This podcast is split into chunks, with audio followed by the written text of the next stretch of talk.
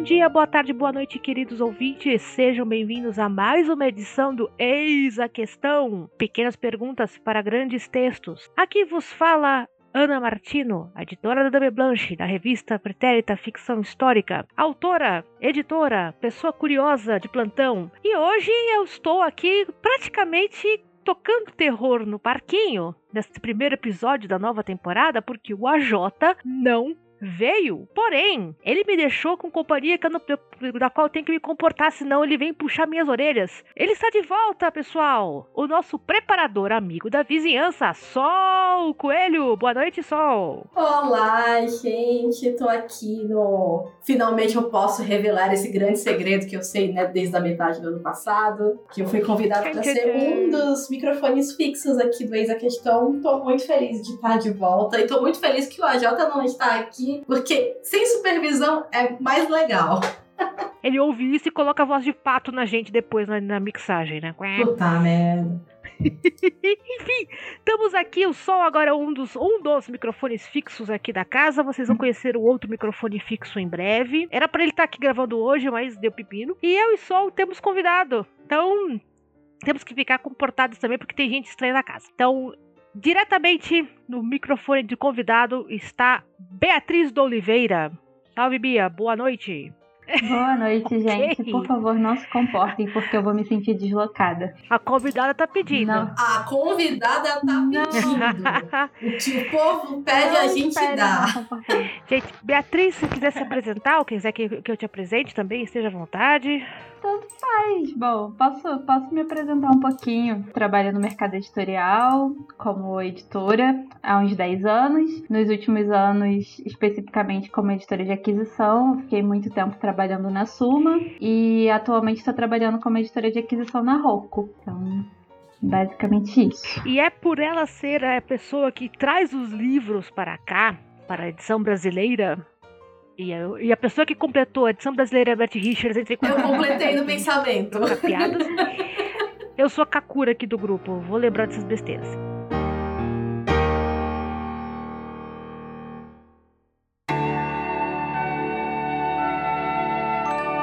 Escrever ou comer? Eis a questão. Qual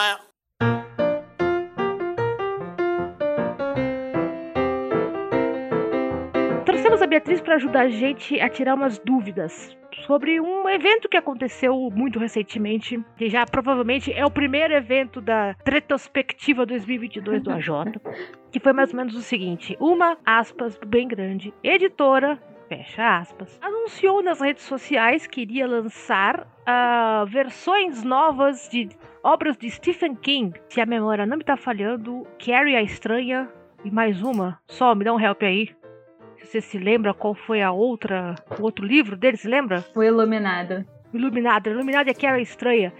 Ah, muito para surpresa do público, posto que o, a obra de Stephen King ela é publicada no Brasil uh, já faz algum tempo e ninguém estava sabendo que ela tinha mudado de editora. Uh, então, né? Spoilers. Não, ela não mudou de editora coisíssima nenhuma. Uh, simplesmente os caras anunciaram, tiraram do famoso bolso, para não falar outra coisa, né? Porque o público desse programa é misto. É, e ficou assim, tipo, pô, mas como é que é esse negócio? O cara pode anunciar do nada, ah, olha, vou publicar a obra de fulano, como é que é, como é que funciona esse negócio? Ah, claro que a, a problema teve outros detalhes ainda mais sórdidos, que eles chegaram, disseram que entraram em contato com o Stephen King, é, e não é assim que entra, né? Mandaram, sei lá, mandaram um DM de, Twitter. A, a, coisa foi ficando cada vez mais complicada, então resolvemos pedir ajuda para os profissionais do ramo. Então, Beatriz, dá uma luz. É, como é que um livro chega do exterior para cá? Certamente não é mandando mensagem direto pro autor, imagino eu. Olha, não, geralmente não. Tem um processo básico, né? Eu não posso dizer que seja assim em absolutamente todas as editoras, mas nas editoras em que eu trabalhei. É, basicamente a gente tem acesso aos livros estrangeiros, muitas vezes antes até deles serem publicados lá fora, com bastante antecedência.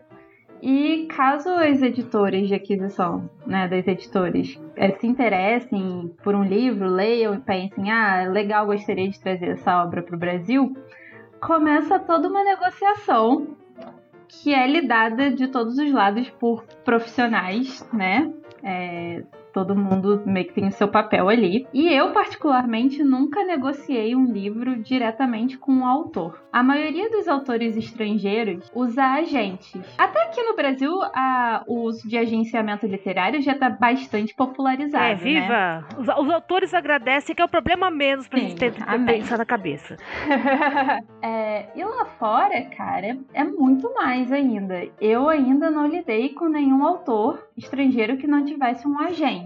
Não tô querendo dizer que não exista, tá? Óbvio, mas quero dizer que é muito, muito, muito comum que os autores tenham agentes certo. e são os agentes que fazem a negociação. É, no caso de um autor grande, uhum. como Stephen King, né? Na verdade, o gigante, o cara é um best-seller mundial há 40 anos, essa negociação é bem mais delicada.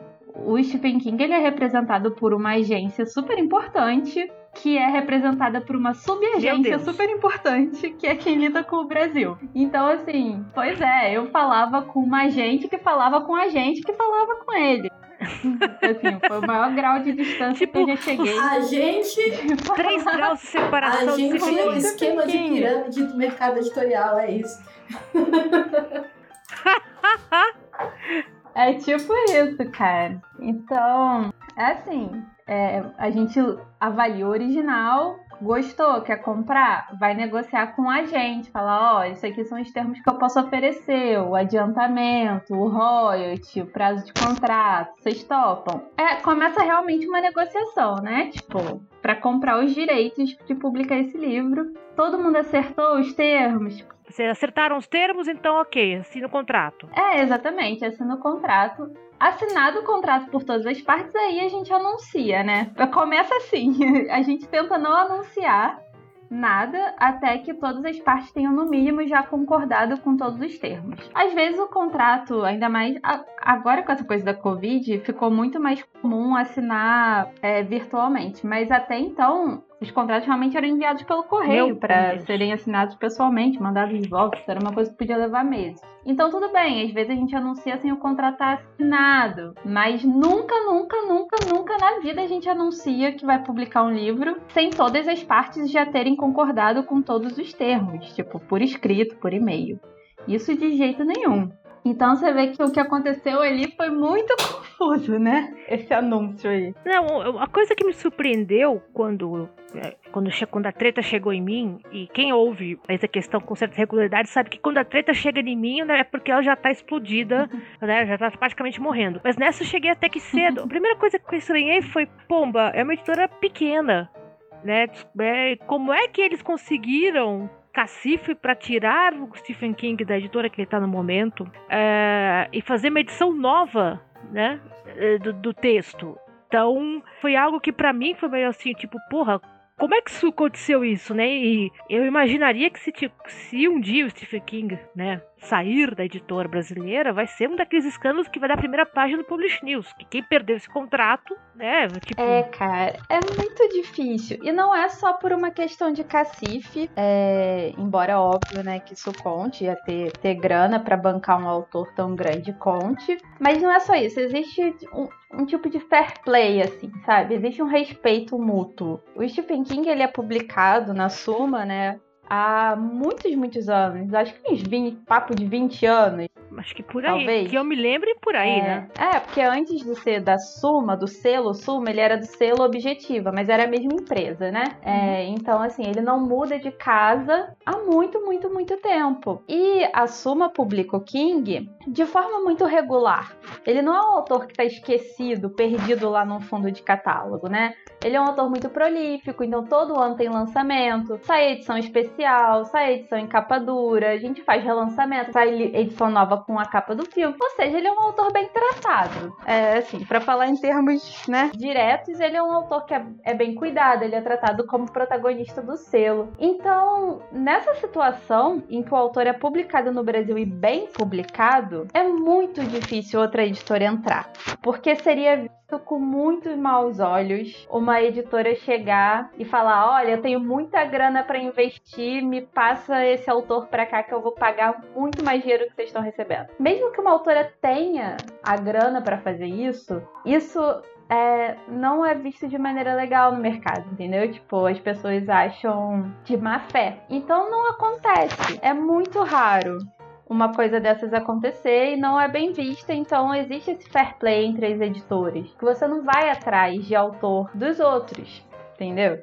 É, a não ser em ocasião, em ocasiões especiais, tipo, ou o autor quis sair, ou tipo, o autor sempre publicou livro adulto, aí agora ele vai publicar um livro infantil. Aí pro livro infantil, ele sente que seria melhor ele mudar de casa. Aí ele vai, tá, o livro infantil ele oferece para outras editoras. Mas assim, geralmente vai partir do autor, da agência dele, entendeu? Alguma coisa assim, ah, a gente quer mover o autor, a gente quer expandir, a gente quer botar ele em outra casa. Nunca uma editora vai sair atropelando a outra assim, sabe? Quer dizer, eu tô falando nunca, mas tô, tô falando é, no mundo cenário... ideal, existe esse respeito. É. é em, em 2020.3 tudo é possível.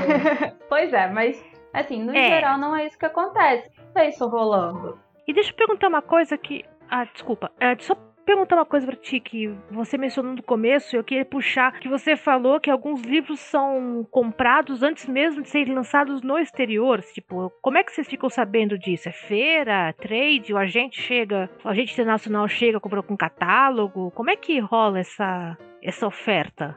É tudo isso. É tudo isso. É... tudo isso um pouco, né? Os livros são. Sim, é.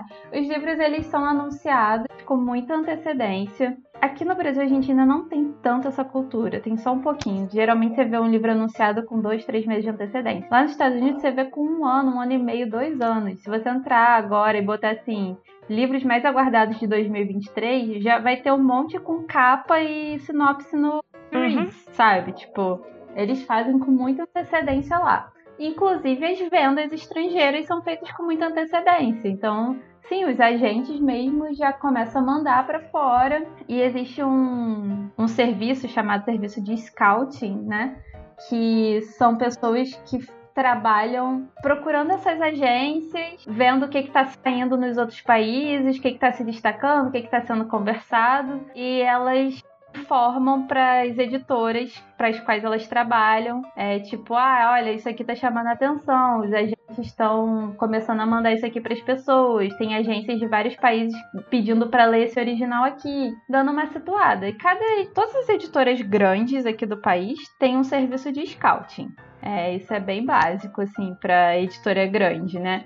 É, então, e cada um tem um, porque senão seria conflito de interesse das scouts, né? Porque a scout ela tem que te ajudar a conseguir os melhores títulos, entendeu? É tipo assim, todo mundo meio competindo pelos mesmos no fim do, do dia. É, então rola isso, a gente fica sabendo com muita antecedência. Lê com muita antecedência. Gente, eu fico imaginando os nervos do autor, coitados, né? Tipo, ah, eu vou ser o grande, o grande lançamento daqui a dois anos. Ah, Jamaracugina, meu bom Deus. Tipo, calma. eu, eu, eu preciso contar pra alguém. Ah! É assim mesmo. Bom é que dois anos você até esquece que você vai ser o próximo grande lançamento, né? Cara, mas eu acho que eles até gostam, sabia? Porque lá eles realmente escolhem quem vai ser o próximo grande lançamento com antecedência. E eles divulgam assim, ó, esse cara aqui vai ser o lançamento da primavera. Esse cara aqui vai ser o lançamento do outono. Que eles falam assim, né? Eles gostam de basear pelas estações. Então eles realmente, tipo, planejam que, que certos livros e certos autores sejam a aposta daquela estação. E planejam com muita antecedência mesmo. E eles começam a fazer campanha pro livro com muita antecedência também. Por isso que a gente começa a ouvir falar do livro aqui, né, bem antes de sair. Porque eles já estão fazendo campanha, o autor já tá divulgando, já tem capa, já tem sinopse, já tá mandando prova antecipada para leitor. Quando você vai olhar, o livro vai sair daqui a um ano e já tem 100 resenhas lá no, no Goodreads, que eles mandaram para um milhão de leitores. Assim, o, o jeito como eles publicam lá fora é uma máquina muito azeitada, que a gente ainda tá tentando chegar lá, mas ainda. A tá um devagar e sempre, devagar e sempre. A gente vai.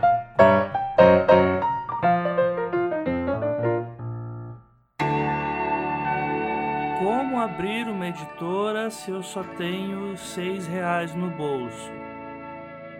Eis a questão. Qual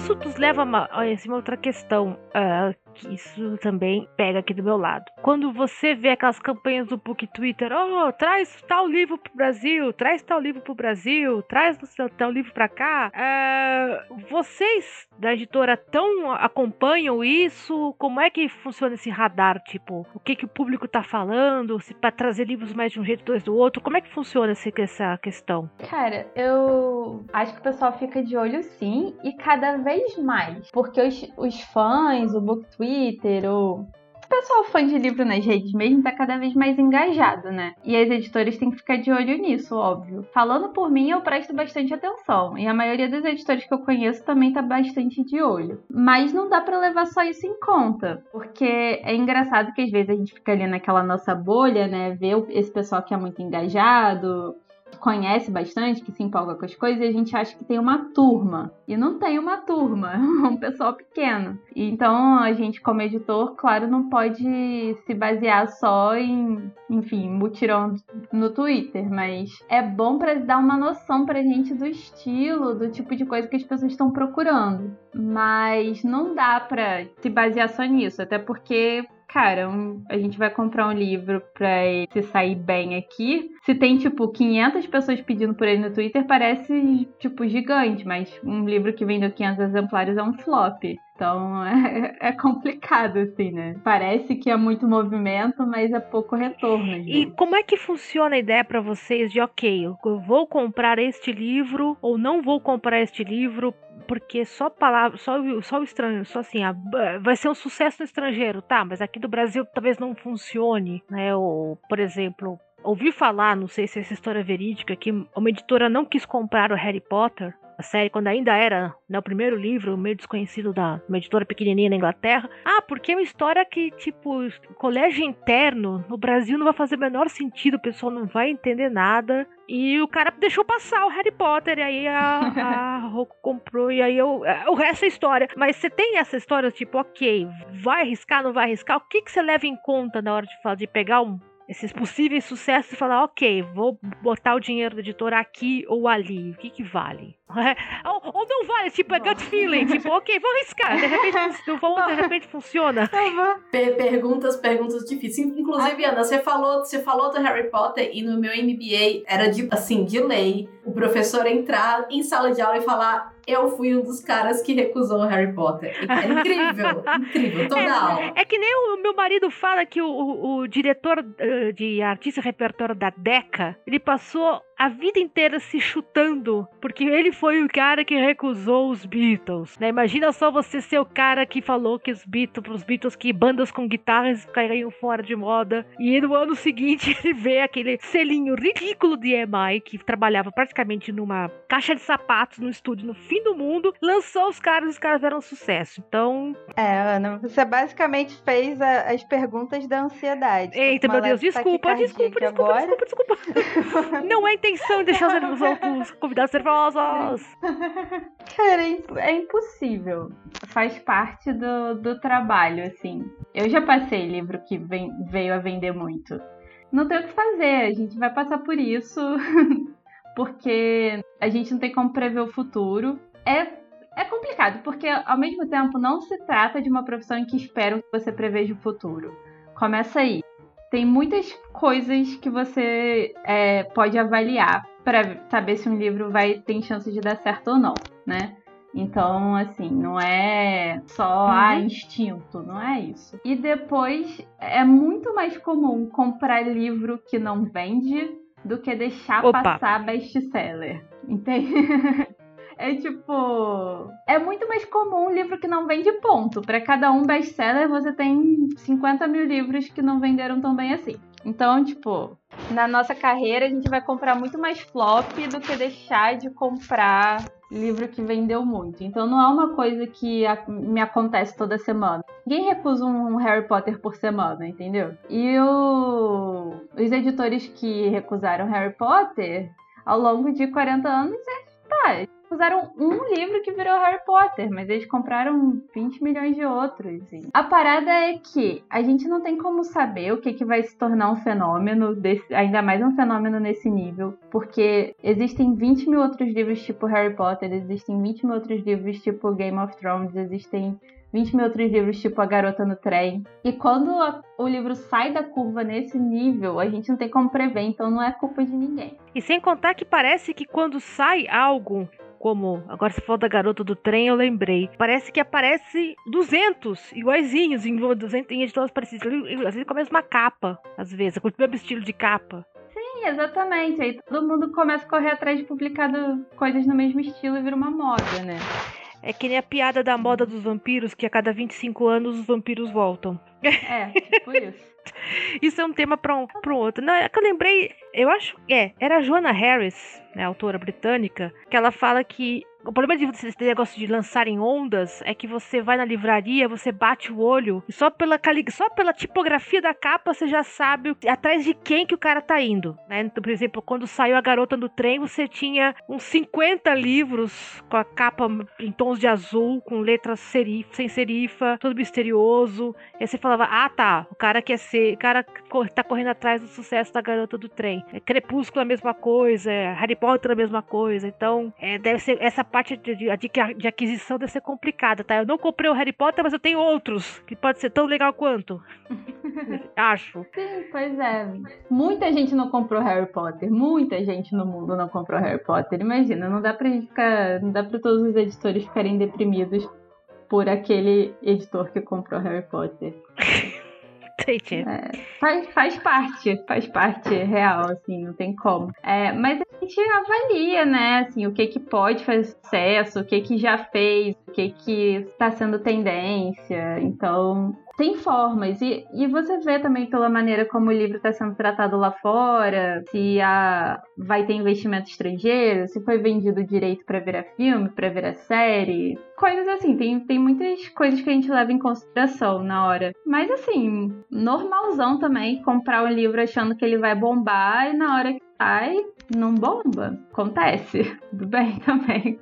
Mas no fim do dia, nós editores de aquisição, no geral, né, estamos, tipo, fazendo o nosso melhor e as editoras estão ganhando dinheiro pra cacete. Então acho que tá tudo bem, sabe? Tipo, tá todo mundo saindo razoavelmente bem. Gente, eu ia puxar aqui que você falou tá de. todo mundo tá rico. todo mundo. É. né? vamos, vamos passar essa parte. Ah, você falou de direitos de direitos de filme. Eu vou puxar aqui porque o AJ pediu pra gente lembrar também da retrospectiva. Ah, um assunto correlato desse do a editora estranha que foi publicar o Stephen King no Brasil, só que não. Que é o seguinte: outro tema da retrospectiva tem a ver também. Que um grupo ganhou em um leilão uma cópia digital, né, de Duna, ou para sermos mais específicos, uh, um, NT, um NFT uh, da Bíblia do diretor Alejandro Jodorowsky para adaptação da live action do Duna, livro do Frank Herbert, né, recém, uh, recém transformado novamente em filme. Enfim, o que aconteceu. Até aí tudo bem. Se você não sabe o que é uma NFT, eu também não sei direito. então, ficamos na mesma. Mas a questão é a seguinte: os caras compraram essa cópia digital e Uh, eles achavam que eles tinham os direitos de propriedade intelectual da obra. E seus planos eram: ah, eu, eu tenho o Twitter dos caras aqui. Tornar o livro público até onde a lei permite, produzir uma série limitada original inspirada no livro e vender para um serviço de streaming e apoiar projetos derivados uh, o equivalente a 3 milhões de dólares. Façam vocês as contas aí, quanto sai disso em reais, pelo NFT e acharam que tinham comprado o material de propriedade intelectual. Pausa para risadas. Como é que você vai explicar, certo? A minha questão é a seguinte, porque eu imaginei que é o mesmo agente que lida com, ok, demandas de audiovisual ou demandas e demandas do de publicação. Eu imaginei que alguma coisa desse tamanho, tipo do Duna, ou o próprio Stephen King, a mesma, a mesma equipe que, que cuida de cada uma dessas coisas, é, é para mim meio explosivo, né? O cara pode entrar em contato com a editora para falar, olha, eu quero. Sabe que no caso específico do Stephen King eu não sei. não, imagina que assim, o cara, se algum maluco chega assim, olha, eu quero comprar os direitos para fazer uma produção de, do livro X, com quem que eu falo? Tipo. Pra não chegar aqui nesses camaradas que gastaram 3 milhões de dólares para comprar uma cópia digital do negócio achando que eles tinham o livro.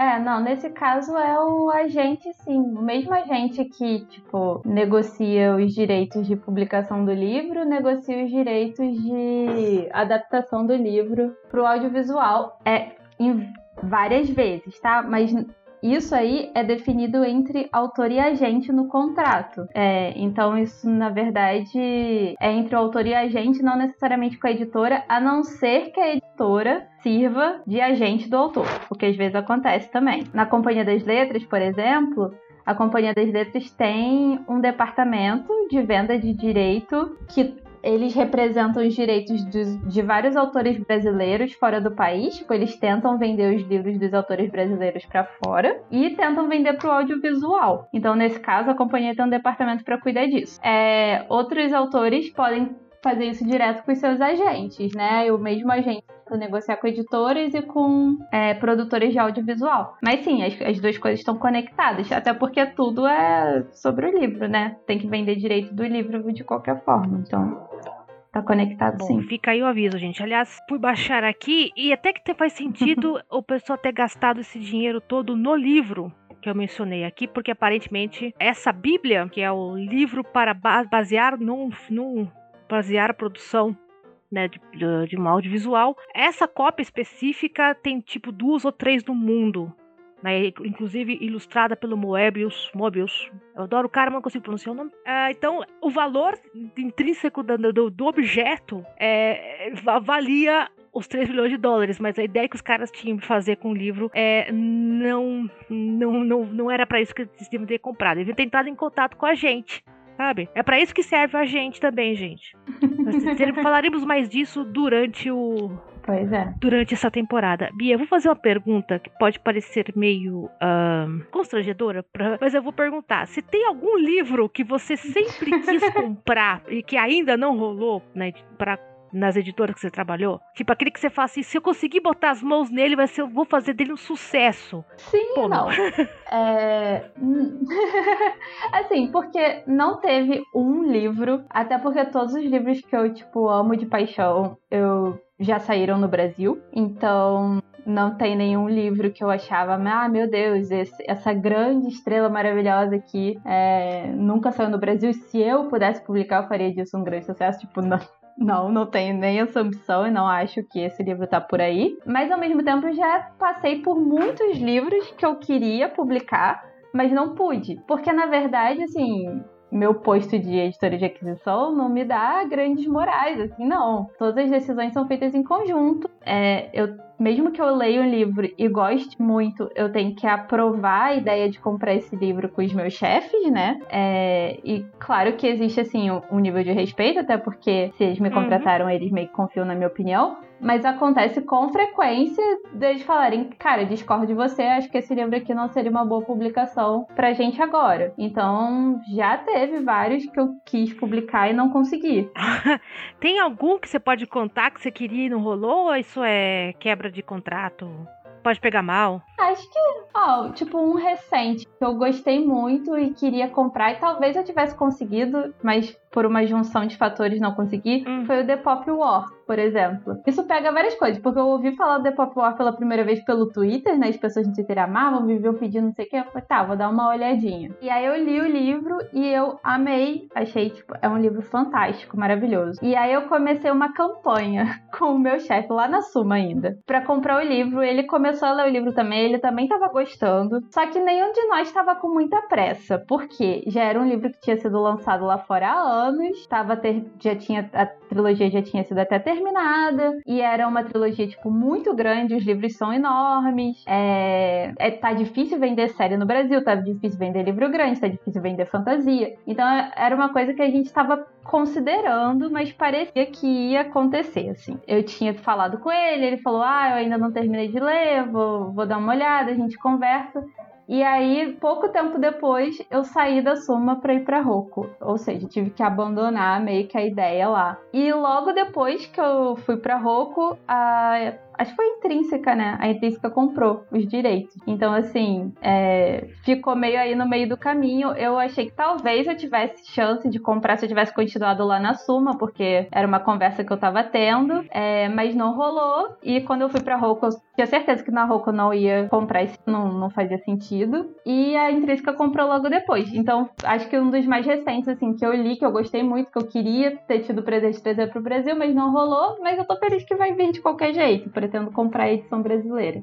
Mas já aconteceu com vários outros e com certeza vai acontecer mais. Fica aquela sensação de pomba. Deixei escapar. Não! ah, mas cara, isso acontece. Acontece muito, muito, muito, muito, muito. Isso acontece o tempo todo. tem. Mas sempre tem livro, Ana. Sempre tem mais livro. Achei um editor no aplicativo de pegação. Posso mandar meu manuscrito? Google pesquisa. Ah, não, é eis a questão. Quá.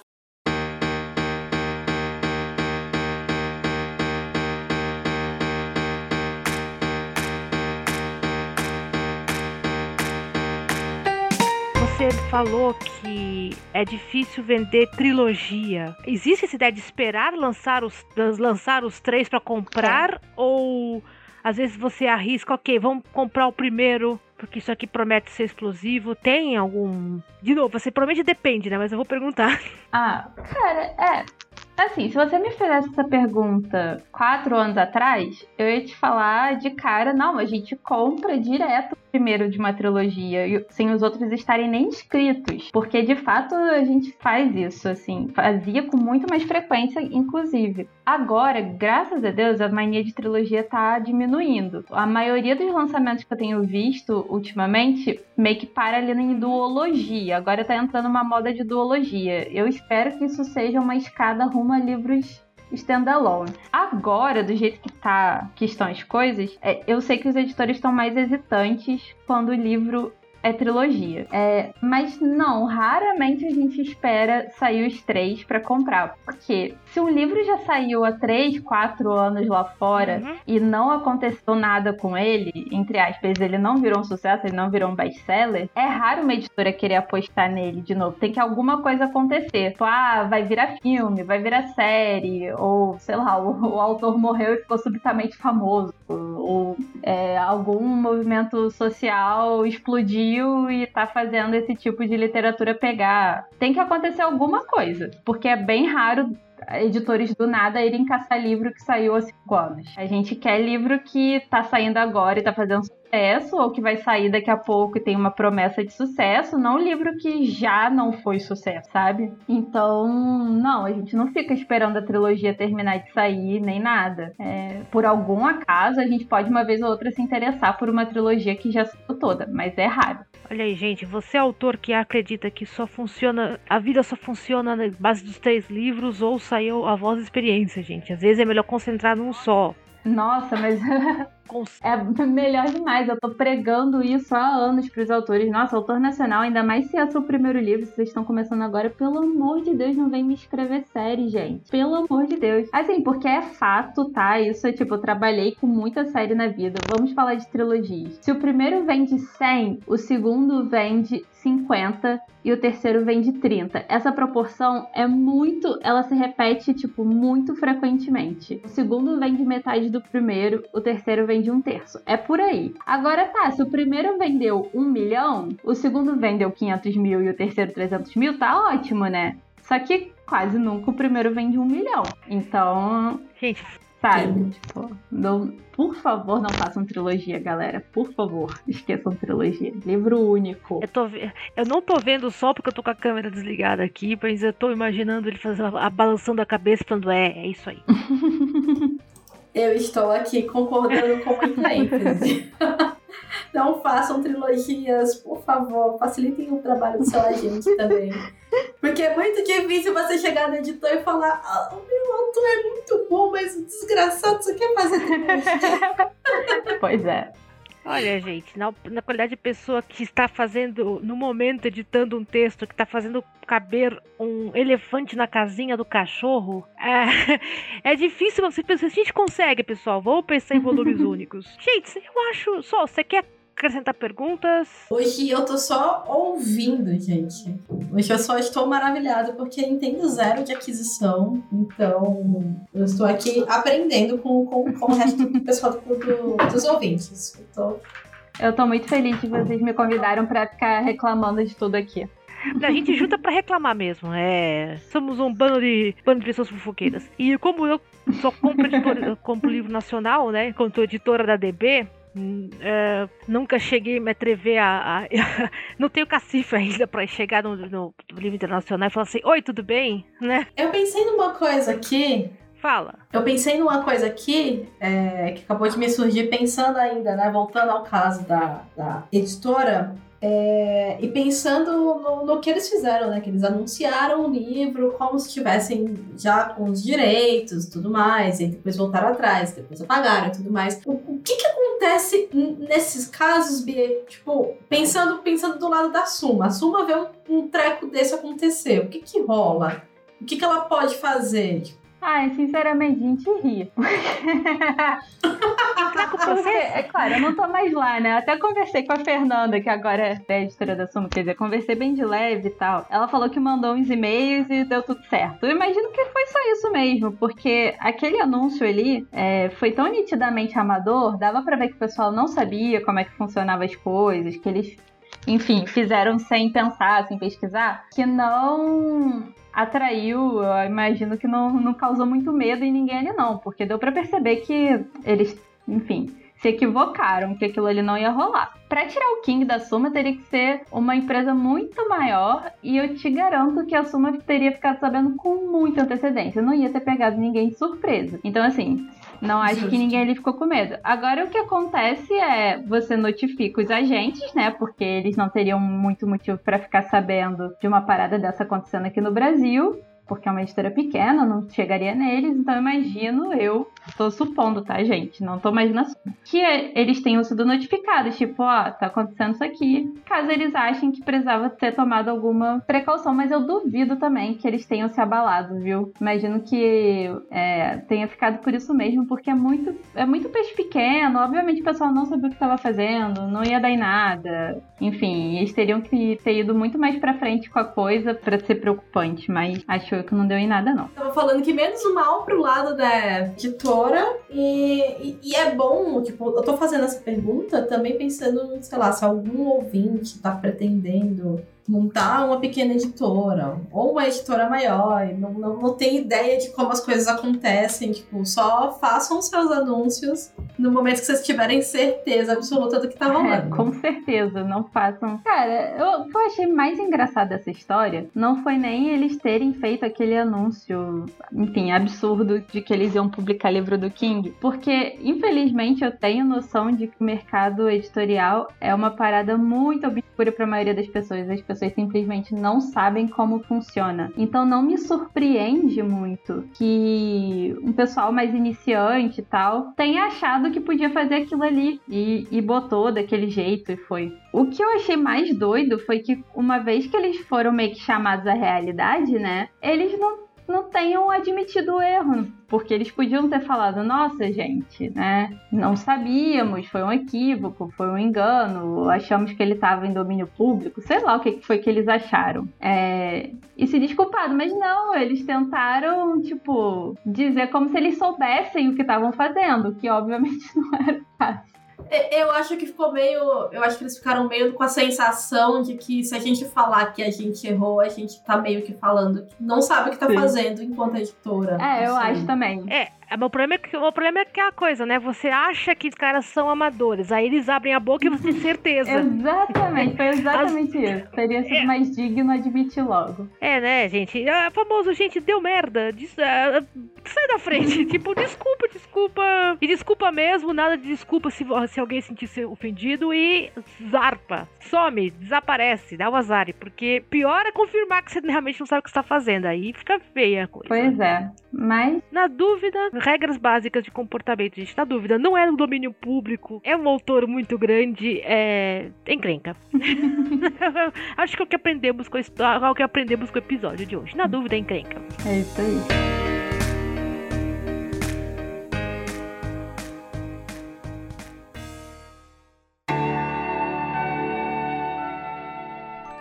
Vender livro dá dinheiro? Eis a questão. Quá.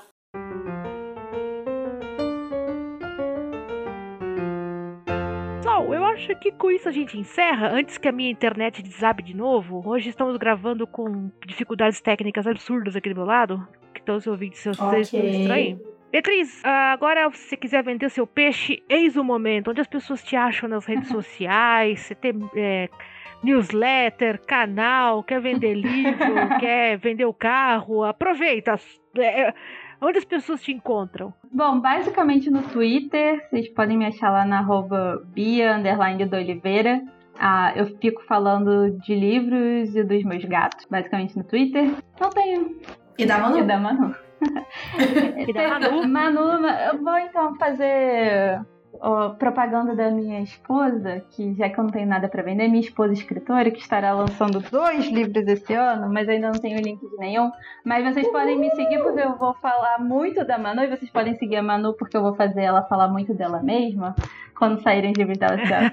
ah, a Manu, olha, eu vou fazer um, esse adendo. A Manu é a minha autora que eu tenho pena que eu sei que eu nunca vou publicar, porque obviamente seria sempre nepotismo, né? Não importa onde eu esteja trabalhando, não vou conseguir publicar a minha esposa.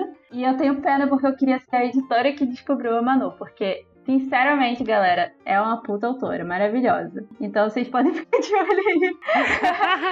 gente, patroa de autora é isso aí, pessoal. Gente, relationship goals aqui, gente. É isso aí, é. Vocês é abriram é um espaço e eles soltaram a fera e é isso aí. Enfim. A gente tá aqui pra ser gado. Eu não é. saio de casa se não for pra ser gado, gente. É, sou, sou muito gada minha É isso, gente. É esse o nível. Se você escreve, seu cremoso não faz isso, você reconsidere o relacionamento. É. A gente que agradece e... por explicar como é que funciona essa bagunça toda aí, gente. Eu espero que os nossos ouvintes tenham ficado um pouco mais é, esclarecidos do que está acontecendo aí nessa ideia de trazer o livro para o exterior, não é só força de vontade. Não, tem muita coisa envolvida. Eu espero, eu não, não sei se eu fui muito didática, mas eu espero ter passado pelo menos a ideia geral de corona. Enfim. E obrigada pelo convite para falar disso, porque é meu assunto favorito, eu me diverti muito com isso, gente. A verdade é essa. Eu imagino. Você ia falar mais alguma coisa, Bia? O que você ia anunciar aí?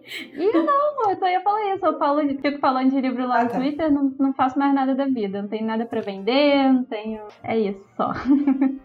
Só, meu bem, uh, onde as pessoas te acham. Fala do seu texto. Se você não falar, vou ter que falar eu. Que isso, gente? Bom, pra te falar, vocês basicamente no Twitter também, arroba underline sol coelho. É, vocês me encontram por lá falando sobre livros, falando sobre gatos é, e falando sobre o meu projeto com a May Mortari, que é isso, gente não sai de casa se não for para ser gato da mulher. Então, é, estou escrevendo um segundo projeto de viadinhos mágicos aí para com, com, com, finais felizes para fazer a Bia feliz.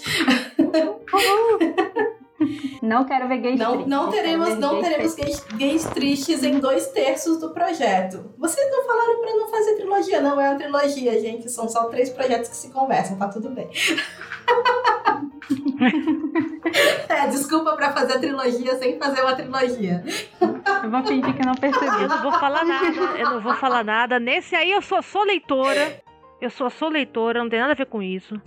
Mas é isso, gente. E precisando de revisão e preparação de textos, estamos aqui, é só chamar. E é isso. O Sol não falou e eu vou falar. Ele tá com um conto muito legal no Subversives. Ah, é verdade, gente! Comprem a, o e-book da Antologia Subversives. É uma antologia feita por pessoas trans, com organização de uma pessoa trans, com protagonismo trans. Está disponível na Amazon. E o meu conto é uma coisinha muito fofinha para quem gosta de monstros e café e cidades e, e, e, e, coisinhas bonitinhas acontecendo no Ceará, como bom cearense que sou. Gente, amei esse plot. Disse... Monstros, Ceará e café. O pitch foi certeiro. É isso, gente. e tem café. Eu li esse texto antes e eu posso garantir. Muito legal, gente. Não é porque o Sol é meu Ana, amigo, viu? A Ana elogiou, então eu sei que, que tá, tá tudo bem com o texto, gente. Ó a fama que eu levo, povo. Ó a fama. Enfim, gente. vocês me acham no meu agregador anamartino.com. O Ana é com dois N's. Tá lá meu Instagram, tá lá o meu Twitter. Aliás, se vocês me virem no Twitter, me mandem voltar a escrever, porque eu tô editando o texto. Ah, tô com Vem Aí, ainda nesse semestre, em português. Estou sentada em cima dessa notícia há meses, estou louca pra contar, mas não vai ser agora. Aguardem, desconfiem, né? E em breve, mais lançamentos na editora Dame Blanche, que é editoradameblanche.com. Também lá vocês encontram todo o catálogo e as redes sociais. Está com lançamento agora para fevereiro. E temos monstrinhos adoráveis e que comem gente. Maravilhosos. Então, não errem o nome só. É, não errem o monstro, não monstro. Se vocês vão entender logo, sigam as redes sociais da Dami que vocês vão entender melhor. E como sempre, se você chegou até aqui, tem dúvidas, sugestões, quer perguntar onde foi parar o AJ, uh, quer perguntar pra Bia se ela tem mais sugestões de livros, se ela tem, tem um link de um livro que, vai, que você vai querer comprar com certeza pra. Não façam isso, tá? Mas enfim. qualquer coisa desse tipo, uh, vocês já sabem, é os 12 trabalhos, arroba gmail.com. 12 é numeral. E colaborem com a gente para manter aqui o, o, sistema funcionando e o AJ editando, tá? No Catarse. É, é, vem a gente que é facinho, gente. Que é, somos poucos, mas fazemos bastante barulho. Então, fiquem ligados nessa mais essa temporada aqui do Ex, a questão, né? Teremos uma pautas muito interessantes, estaremos tretas, estaremos informações para autores. Vamos tentar desmistificar um pouco essa grande confusão que parece uma confusão, mas não é tanto, que é o mercado editorial. Bia, mais uma vez, muito, muito obrigada por ter topado vir gravar. Né, com, meu, com o microfone pifando, com a internet caindo, um cachorro latindo, né? Porque estúdio é assim ao vivo. Sol, que bom que você virou o microfone fixo. Eba! Tô muito feliz. Né? E aguardem que tem mais gente, tem mais um microfone para preencher. Quem será? Façam suas apostas. Então, pessoas, no mais é isto. Até a próxima edição. Vida longa e próspera. Tchau, tchau. Tchau, tchau. Tchau, tchau.